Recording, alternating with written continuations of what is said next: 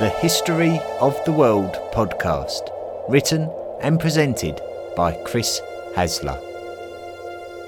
Volume 3 The Classical World, Episode 67 The Han Dynasty, Part 1.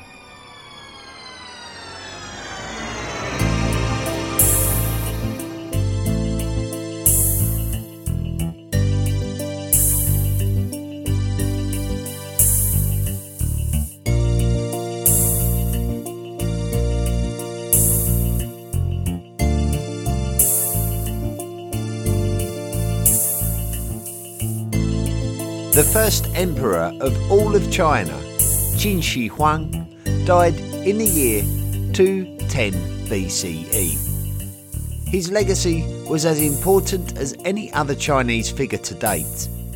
He had conquered all of the lands of China, those being the ones centred on the two river valleys, Yellow and Yangtze, and he had made sweeping reforms of all of those lands so that everybody was following the same imperial rules. The social structure was called legalism and promoted a very centralised rule where farmers were expected to deliver a minimum yield to the state granaries and everybody was expected to do their military service. The best farmers and soldiers were rewarded, while those that failed to make the grade may be consigned to a lifetime of slavery. The success of the Qin dynasty and subsequently the Qin Empire of China was down to the strong leadership and governance of Qin Shi Huang, who surrounded himself with the right people who administered the empire with strength. People like Meng Tian, who was a great commander of people, not only did Meng Tian defend Chinese territories from barbarian Xiongnu tribes of the north, but he would also oversee great building projects such as the construction of the first Great Wall of China.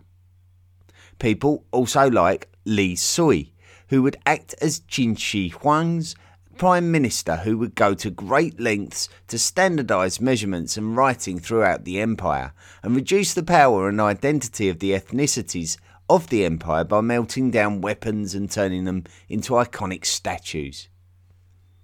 Despite the strength of the Qin dynasty, without its leader, Qin Shi Huang, who survived multiple assassination attempts, the Qin dynasty would not survive and it would be very short lived after its unification of China.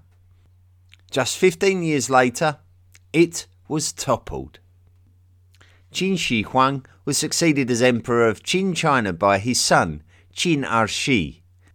The Prime Minister Li Sui recognised that Qin Ershi certainly did not have the same leadership qualities as his father, and Li Sui knew this and would look to maintain his own level of power within Qin China, alongside the deceased Qin Shi Huang's chief eunuch, a man called Zhao Gao.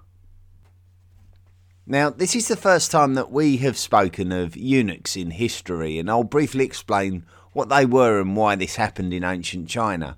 Eunuchs are believed to have existed in many societies, dating all the way back to at least 4,000 years ago, where they are believed to have existed in the Sumerian city of Lagash.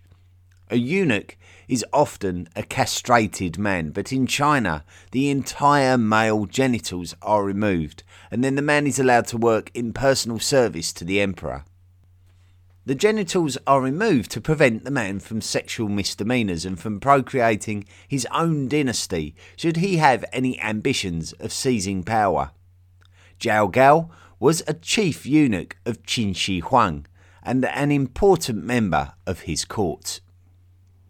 The main opponent of the Prime Minister Li Sui and the chief eunuch Zhao Gao were the commander Meng Tian, who supported a different son of Qin Shi Huang, his eldest son Fu Su. The power was with Li Sui and Zhao Gao, and both Meng Tian and Fu Su were forced to commit suicide, which is how Qin ah Ershi was able to become the new emperor. The most interesting of all these characters is the chief eunuch Zhao Gao. Despite being a eunuch and supposedly having his ambitions removed in the form of his genitals, Zhao Gao would change the game plan, and we're not entirely sure what happened to cause his next actions. Zhao Gao would first turn on Li Sui, his ally, in ensuring that Qin Shi acceded to the throne. He had him executed, ironically, in a complex manner that Li Sui had himself advocated as a punishment for Qin dynasty subjects.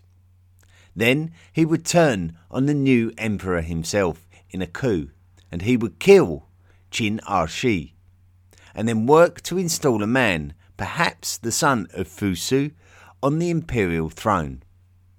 This man's name was Zhu Ying, and he was the nephew of Qin Ershi and the grandson of Qin Shi Huang.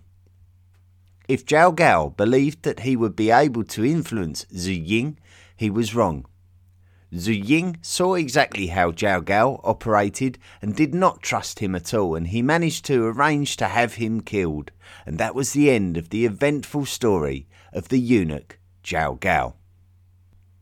Zhu Ying was the third Qin emperor after Qin Shi Huang and Qin Shi, and the Qin Empire had descended into a shambles by the time he took control.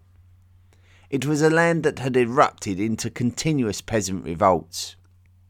One of the more rebellious former states of China was the lands of Chu in the south, and a particularly strong contingent rose up in western Chu, which also presided over the eastern coastal lands at the mouth of the Yangtze River the Chu state managed to regain its independence from the Qin Empire under the guidance of a military leader called Xiang Yu. There was a decisive clash between the Qin and the rebel Chu state in 207 BCE at the Battle of Jiulu, with yet more stories of defeated soldiers surrendering before being buried alive in their hundreds of thousands. Chu victory over the Qin was a crushing defeat which signalled the steep decline of the Qin Empire. Xiang Yu would then have ambitions of marching on the Qin capital city, Xianyang. And by the time Xiang Yu reached Xianyang, he discovered that another rebel had got there first. The other rebel's name was Liu Bang, Despite the fact that Emperor Zhu Ying had recognized the danger of the eunuch Zhao Gao and had him executed, Zhu Ying believed that it was much more sensible to renounce imperial hegemony of China and declare himself simply as the king of Qin. When Liu Bang arrived in Xianyang, the Emperor Zhu Ying surrendered to him, effectively ending the Qin dynasty. Zhu Ying's period of leadership had only lasted for 46 days. Xiang Yu from the kingdom of Western Chu was sorely disappointed that Liu Bang from the kingdom of Han had marched on Xianyang before him. Xiang Yu would embark on a path of destruction throughout the Qin heartlands and would march on the city of Xianyang and force the fallen Emperor Zhu Ying to commit suicide after he had been spared by Liu Bang. Xiang Yu officially partitioned the Qin Empire into 18 kingdoms, and Liu Bang was not particularly happy with his share. Civil war would break out in Chinese lands as a result, with several local leaders choosing to show their teeth. Clearly, the two more powerful entities were Xiang Yu of Western Chu and Liu Bang of Han. And in time, many local leaders would choose one of these two sides. Very generally speaking, the forces of Xiang Yu were more dangerous than those of Liu Bang but logistically, Xiang Yu didn't seem to be as adept and often stretched his supply lines. With Xiang Yu unable to eliminate Liu Bang, Liu Bang proposed a peace treaty, but this may have been an underhanded tactic. Xiang Yu's Chu army were exhausted and hungry and were itching for an end to civil war. When Xiang Yu relaxed his offensive in readiness for negotiation, Liu Bang's allies started to terrorize Chu battalions. The most effective ally was a man called Han Xin, who had been appointed as the king of Qi by Liu Bang. He would attempt to entrap Xiang Yu with his remaining troops at a place called Gaixia and kidnapped Xiang Yu's concubine Yu Ji. Xiang Yu attempted to flee the entrapment, and Liu Bang would send troops to pursue him. And at some point, Xiang Yu realised the game was up and chose to commit suicide. Liu Bang would take the severed head of Xiang Yu and parade it while declaring himself the new emperor of China. With Liu Bang originating from the kingdom of Han, this would signal the beginning of a new Han dynasty of China from the year 202 BCE. Han Xin, the king of Qi, would be rewarded with more lands for his part in the success. The Han dynasty. The Qin dynasty ruled China for just 15 years, but the incoming Han dynasty would last a lot longer than that. The failure of the Qin dynasty made it very clear that reforms would need to take place in order for the new dynasty to survive, so Liu Bang would set about doing just that. Certain aspects of Qin infrastructure had brought the kind of unity in administration that was a positive aspect of keeping the large empire intact. And Liu Bang would preserve those things, such as the local governorship that had replaced the feudal style of land ownership. He would also allow some of the kingdoms that had been created after the collapse of the Qin dynasty to retain a lesser degree of autonomy. Liu Bang would also shy away from legalism in favour of Confucianism. The basic principal difference between the two being that legalism proposed a strict set of laws with a very cynical view of the population, suggesting that human nature itself was self centred and self serving.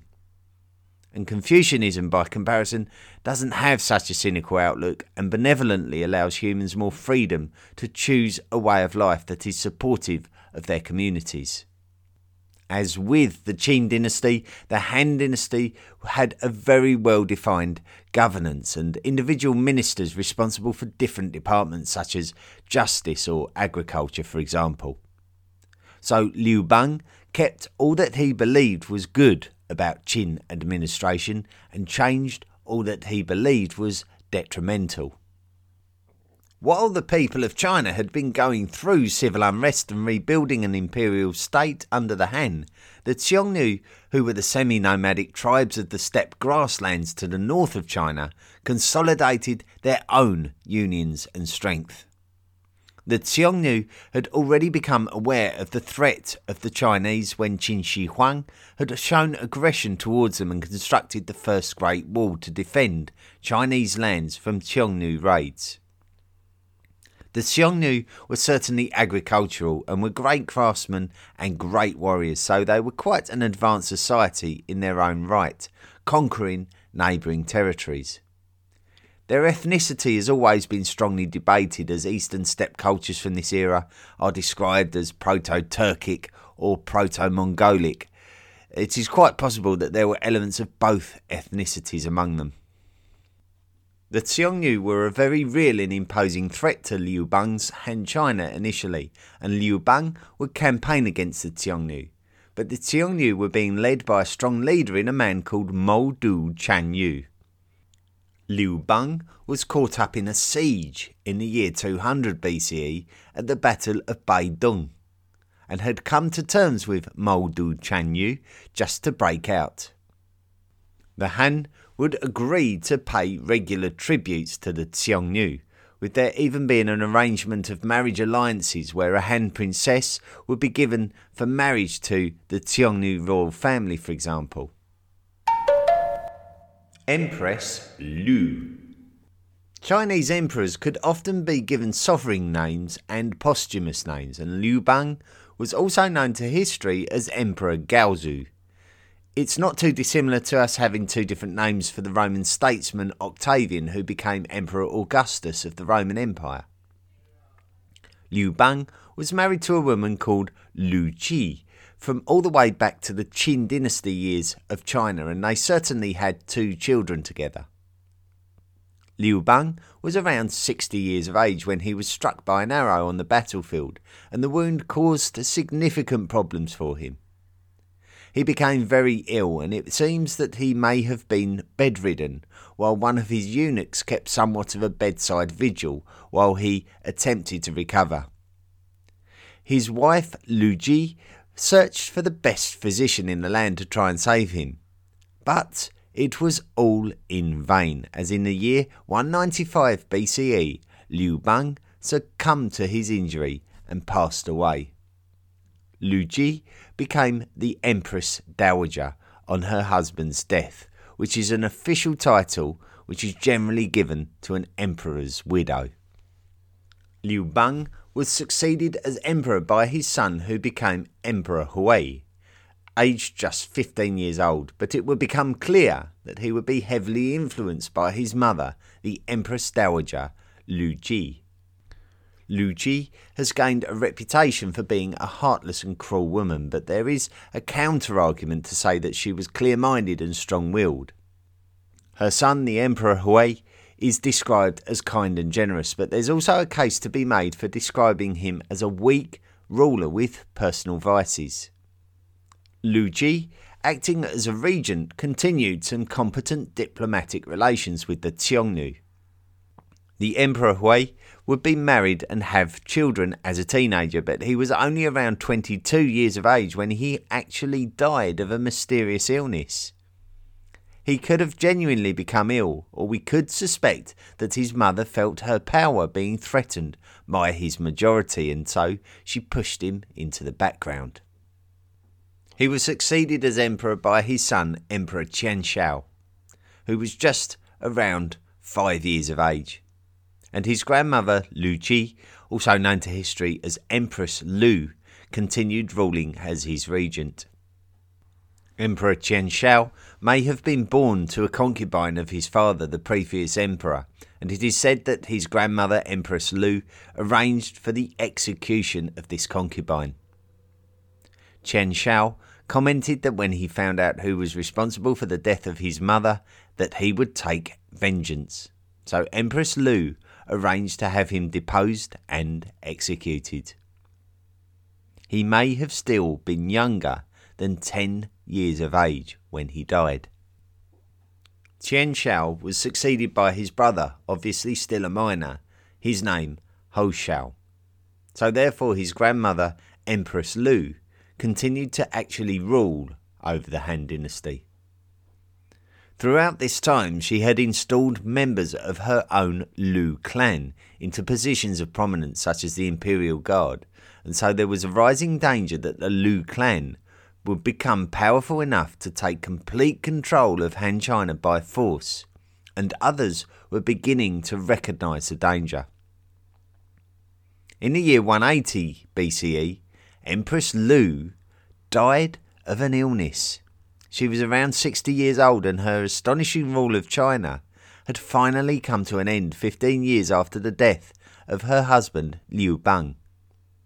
Upon her death, many political opponents of the Lu clan saw an opportunity to change the balance of power, and so many of the Lu that had held prominent positions of power were removed from their positions and slaughtered. It was the massacre of a clan intended to prevent any kind of repercussions, and it worked, putting an end to a period in history called the Lu clan disturbance. Restabilizing. The Lu clan had been successfully dealt with, and the imperial throne passed to Emperor Wen, who was another son of the first Han Emperor Liu Bang.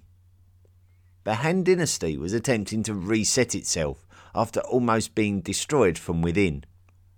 It was probably just as well, because China could ill afford to get into a civil conflict when their neighbours to the north, the Xiongnu, were becoming ever more powerful under the leadership of Mao Maodu Changyu. When Maodu died in 174 BCE, the rule of the Xiongnu passed to his son, who ruled as Laoshang Changyu. Changyu was actually a name that referred to a supreme ruler, so it wasn't a family or clan name. Laoshang Changyu would continue his father's aggressive attitudes by subjugating local tribes and consuming them into the Xiongnu Empire. The lands of Han China were not off limits. It would be down to Emperor Wen to re strengthen the cultural identity of Han China and rule responsibly, casting aside self interest, and he did that to good effect.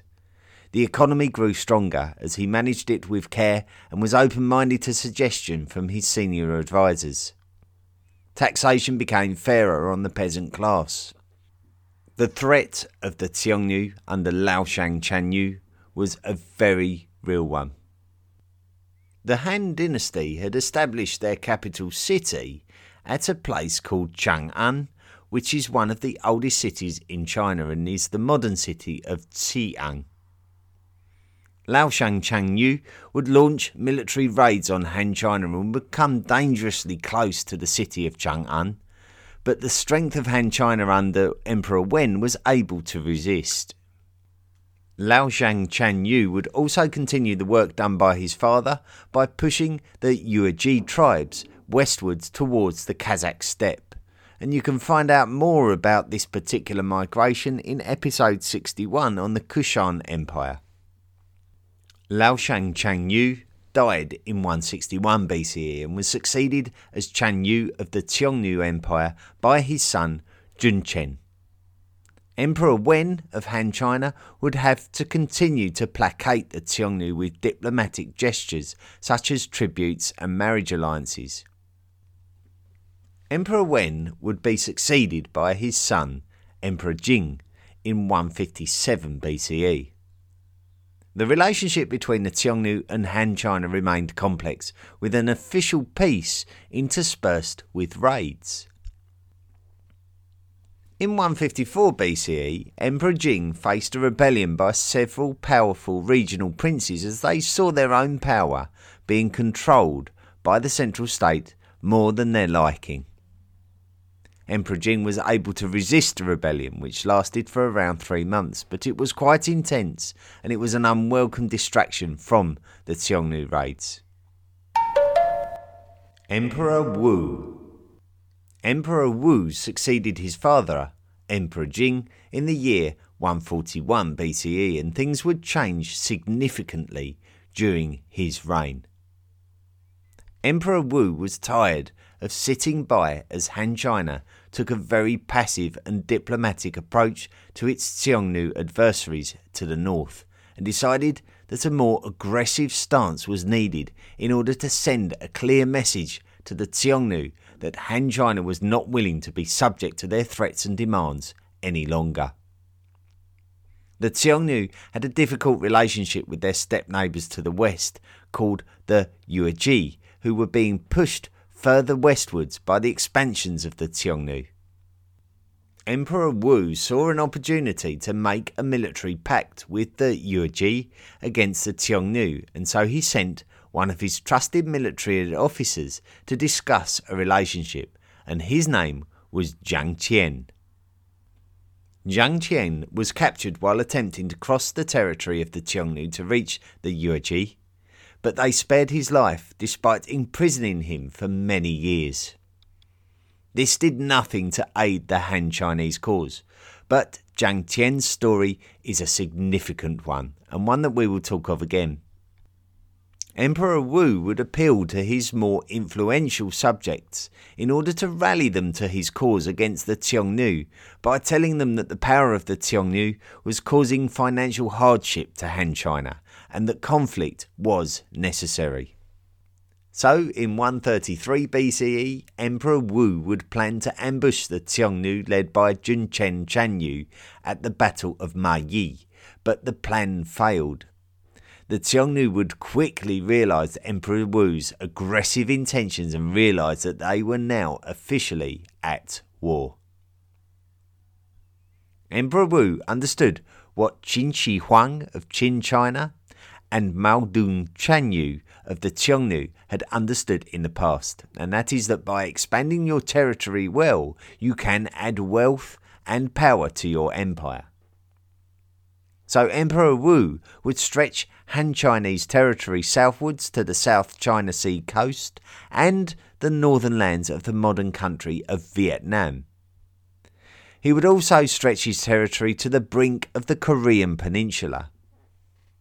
This would aid Emperor Wu in succeeding in campaigns against the Xiongnu and taking territories north of the Yellow River around the Gobi Desert and westwards into the strategically important Hexi Corridor, which is a gateway to the deeper lands of Inner Asia. Finally, Han China was turning the balance of power in their direction. In terms of how Emperor Wu governed Han China, he would promote Confucianism as the state philosophy and set up academies that would train up Confucian scholars that could be given political positions.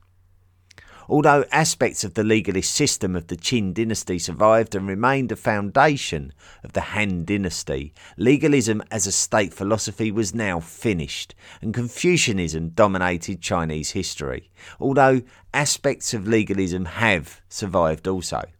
So, all of these early philosophies of China, Confucianism, Taoism, and legalism are underpinning influences on Chinese societies throughout Chinese history scholars in Han China would face a final civil service examination to assess their suitability for high office, and this appeared to be a positive step. Now, you will recall that at the start of the story of Emperor Wu's tensions with the Xiongnu, that they captured the Han envoy called Jiang Qian, and that he was incarcerated for many years. Somehow he was able to escape this imprisonment and dutifully did visit the Yuezhi, an enemy of the Xiongnu, to seek the military alliance that was his mission originally to achieve. But he was too late though. The Yuezhi had settled lands in and around the modern country of Tajikistan and had no necessity to strike up a military alliance as tensions between them and the Xiongnu had died down. Jiang Qian decided to remain in Yuezhi territory before returning back to Han China in 125 BCE without an alliance but with plenty of information about foreign lands and exotic goods unknown to the Chinese. Jiang Qian had seen and heard enough to believe in the value of a second mission to the lands of the West. This time it would be a reconnaissance mission. When Jiang Qian returned again, he would bring a wealth of information about the complex societies of the West, such as the Greco Bactrians, the Parthians, and the Seleucids. The significance of this being that they were learning of some very permanent imperial societies that were equivalent to Han China and may have just been the stuff of fantasy to the minds of the Han Chinese previously. The exotic plants, foods, and produce of these lands would be very attractive to the Han Chinese in the same way that their own produce would have been attractively exotic to the Eurasian and South Asian societies. So a merchant network along a trade route suddenly became very busy thanks to this new knowledge, and this would be famously referred to as the Silk Road, due to the fact that silk itself was the most popular demand of the ever expanding Romans, who were now having an influence over the Asiatic lands of the Mediterranean Sea for the first time. We will explore the Silk Road phenomenon in greater detail in a few episodes' time, but needless to say that these new relationships were creating new mercantile interaction that had been hopelessly suppressed by the Qin dynasty in the previous century. It was only helping the Han dynasty to acquire more wealth, meaning that the Xiongnu were now reduced to second place in their ongoing conflicts. By the final decade of the second century BCE, Han China had reached the apogee of its expansion and success, casting a great shadow over its neighbours thanks to the enterprising and decisive behaviour of its great Emperor Wu of Han, often referred to by the name Wudi, where the suffix di is the Chinese word for emperor. So if this was the peak of Han expansion and dominance, then next week it would make sense for us to find out how Han China lost this position.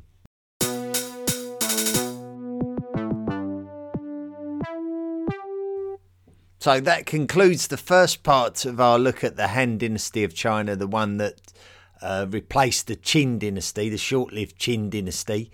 And uh, we really see how Han China, under the direction of Emperor Wu, uh, became um, as big a force as ever. And um, please do forgive me for any of my Chinese pronunciations. I'm not um, I'm not a Chinese speaker, and I, I have very little knowledge of the Chinese language. So I've just had to sort of try and do my best. So I hope you can forgive me and and uh, sort of afford me a, a bit of uh, a bit of license with it. Um, certainly, it's really just an introduction um, to Chinese history uh, rather than uh, being an authority on it. If you want to sort of explore um, Chinese history from um, an expert, um, you could do far worse than uh, Laszlo Montgomery's uh, Chinese history podcast. So, um, so that one uh, is called um, the China History podcast, just to get it correct and uh, and Laszlo has certainly got much more of a, a, connection to Chinese culture and language than, than I have. So you'll be able to sort of hear hear the uh, the names pronounced um, more accurately.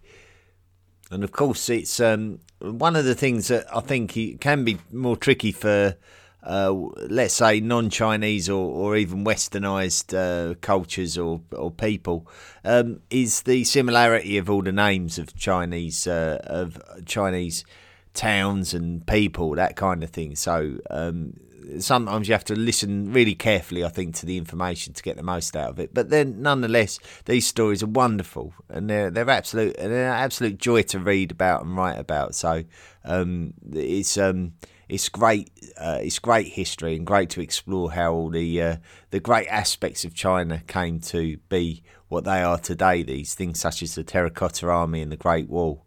So um, a real pleasure to explore this era in history.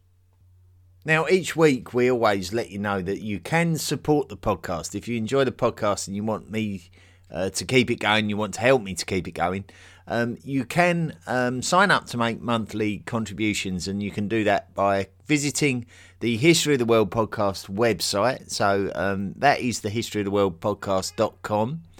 And um, just simply click on the Patreon link, and you can sign up to make a monthly donation. When you do so, uh, you become uh, a part of the lifelong uh, membership of the History of the World podcast uh, .com Illuminati.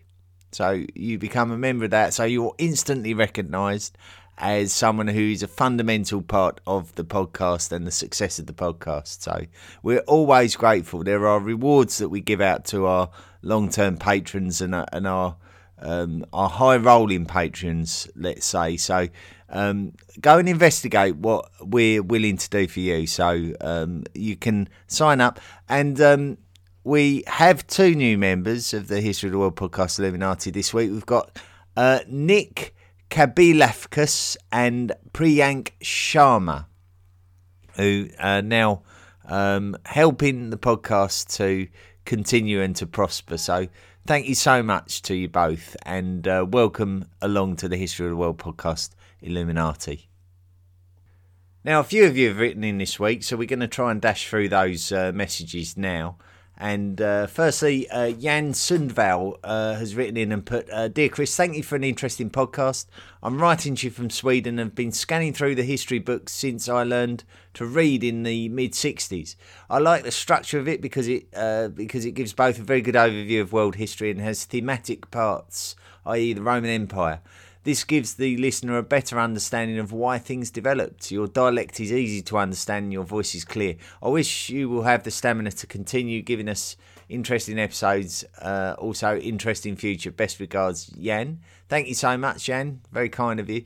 Uh, Zachary Foyce has, has written in and put, Hi, I love the podcast and I listen to it at work. I had to stop listening because I can't download it anymore. There is no internet at work, so I used to download episodes and listen to them while I was working. Is there somewhere that I can download them from? I found you with Nick Barksdale's uh, YouTube channel, the famous Bronze Age collapse episode, and I'm in France. Uh, oh, so you're probably Zachary Foy.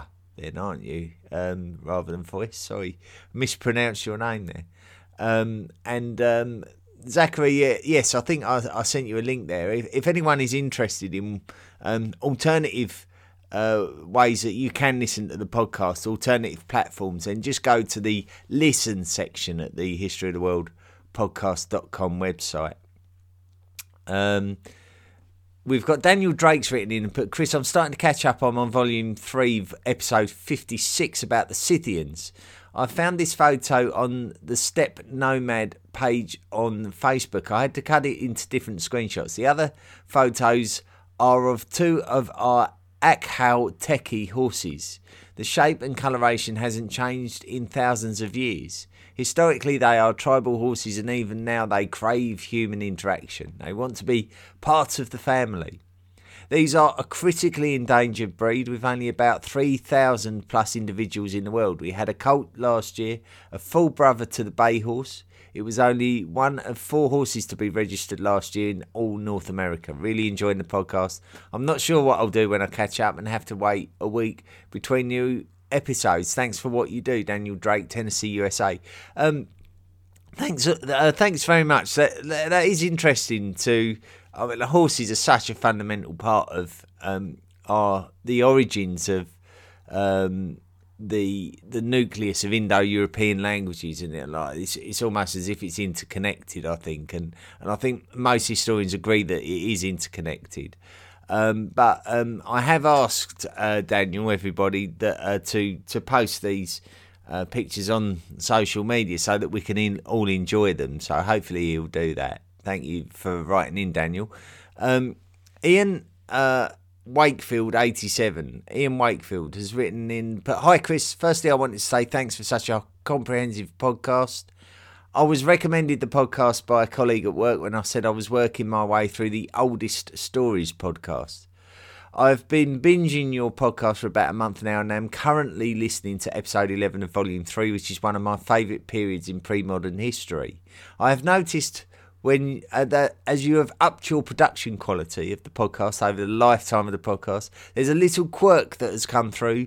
When you cut segments of audio and stitch them together, there's a moment of total silence. Essentially, words hum, total silence, hum, words. It can be easily overcome by taking a moment to record 10 seconds of room tone before or after each podcast and can be used to fill these blanks.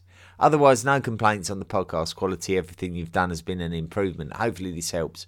Or I may find out as I head towards more recent episodes that it's been resolved. All the best.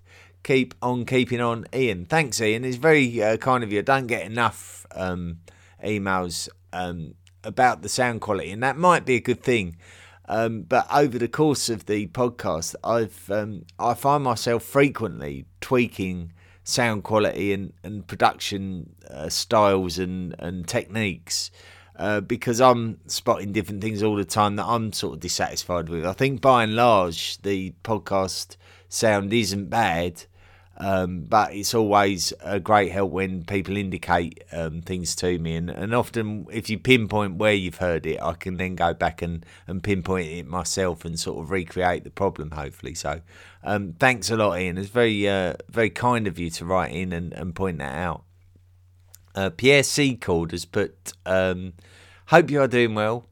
Giving you a shout out from the other side of the pond. I've been enjoying your podcast for several weeks now. I listen to them while I drive and relax at night. They are extremely informative, and I like when you put your personal opinion in based upon your research. That's the best way to present things. By the way, accent is great. Pierre Secord, Esquire, Orlando, Florida, USA. Thank you, Pierre.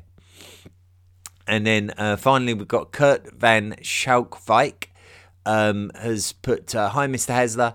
Um, I have made it to volume two. I've found that I have described some. T- um, I found that I had subscribed some time ago, but didn't get around to listening until recently. What what, what was you doing? What on earth was you doing? Uh, please uh, give a listen to the Dirt podcast, which is an archaeology podcast. Anyway, great podcast. I hated history in school. Schools in America appear to have this idea that history started on July the 4th, 1776. Who knew it went back so far? Thanks for filling me in on what happened before the revolution. By the way, I will let you figure out how to pronounce my last name. Uh, well, thanks for that. Thanks for the, the lack of uh, assistance there. And uh, that's uh, Kurt Van Schalkwijk from Andover, Massachusetts, USA. You've, I think you've got that IJ um, Dutch vowel sound that we don't have in England, uh, or we don't have a, a, an exact equivalent to in England. So, so that's the one that, that's going to catch me out. But thank you very much, Kurt, for um, for writing in from Andover, Massachusetts, USA. Um, yeah, well, look, I love American history. Just as a side note to what you've put there, I, I absolutely do love reading about American history. It's, it's so unique and and and so radical, isn't it? Um, when you compare it to every other country in the world, it's um, it's it's certainly like no other, really. Um, but you can say that for a lot of other countries, so I'm not sort of downplaying any nation's history by saying that. Um, now, let's um, wrap up this week by looking at uh, some reviews. Let's see who's reviewed the podcast. So, reviews. Um, we've got Fan of History via Apple Podcasts, United States of America. But great podcast, wonderful history of all things human. It is great that a self-educated person can put together such a great quality production. That's a that's a very kind review. Thank you. Um, a real names taken number one uh, from the United States of America has put fascinating, the most comprehensive history podcast I've ever sampled. Uh, hi, Chris. Thank you so much for taking the time to uh, delineate the history of the world um, with such care. I just finished listening a uh, to the European migration episode and was impressed to learn so many facts I had never heard. For example, that Alan and Indo are cognates. Um, looking forward to dissecting and digesting this episode throughout the months. As an aside, your response to an email by someone asking you to pronounce the words Neanderthal, Neanderthal, and Homo sapiens correctly was handled with such grace. Thank you. Please never stop educating us by using academically accepted pronunciations, embarrassed North American Sarah. what, what a great review! What a fantastic review! It took me it, it took me a couple of attempts just to read the thing, but very good, very good indeed. Um, John History fan via Apple Podcasts, United States of America, has put wonderful survey of world history with surprising depth. This is one of the best history podcasts I've found. Chris does an excellent job covering the big topics, events everywhere in the world, but he also gets into quite a bit of analysis and depth, much more than you'd think. Since it seems to be a common issue as an American, I did find his accent a bit difficult at first, but after a few episodes, even that small issue went away.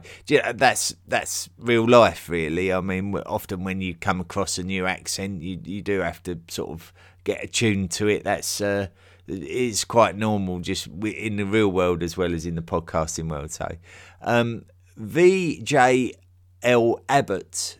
Uh, from the United States. They're all from the United States of America this week. Come on, rest of the world. What's wrong with you?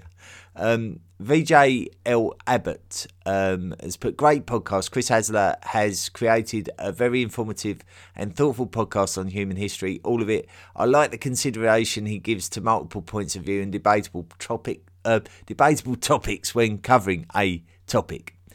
Uh, thank you, thank you to everybody. You know, there was a lot uh, for me to get through this week, so I did try and sort of um, steamroll through it quite quickly. There's a lot of messages and a lot of reviews, and, and I can't thank you all enough. And uh, maybe the day will come where I I can't fit all of the messages and uh, and reviews into the end of the podcast episode, but I I do hope to be able to continue to do that for as long as possible because I'm so grateful to each of you for the effort and the time that you take to uh, to write in and to review. It really helps the podcast to evolve and, and move forward. So um, I can't express enough gratitude, really. So thank you.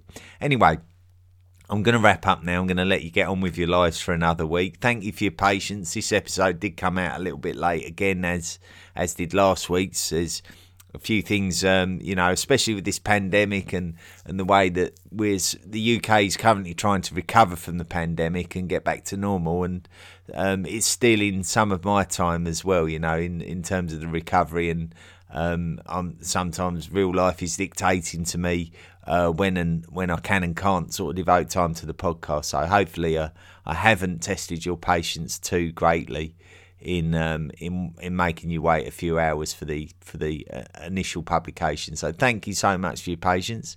Next week we continue this great story of the Han Dynasty, and until next week, uh, enjoy your week and don't forget to be good.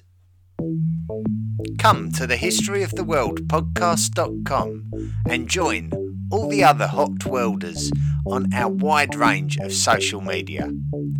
Why not support the podcast by clicking the Patreon link or buying me a book and becoming a lifelong member of the History of the World podcast Illuminati?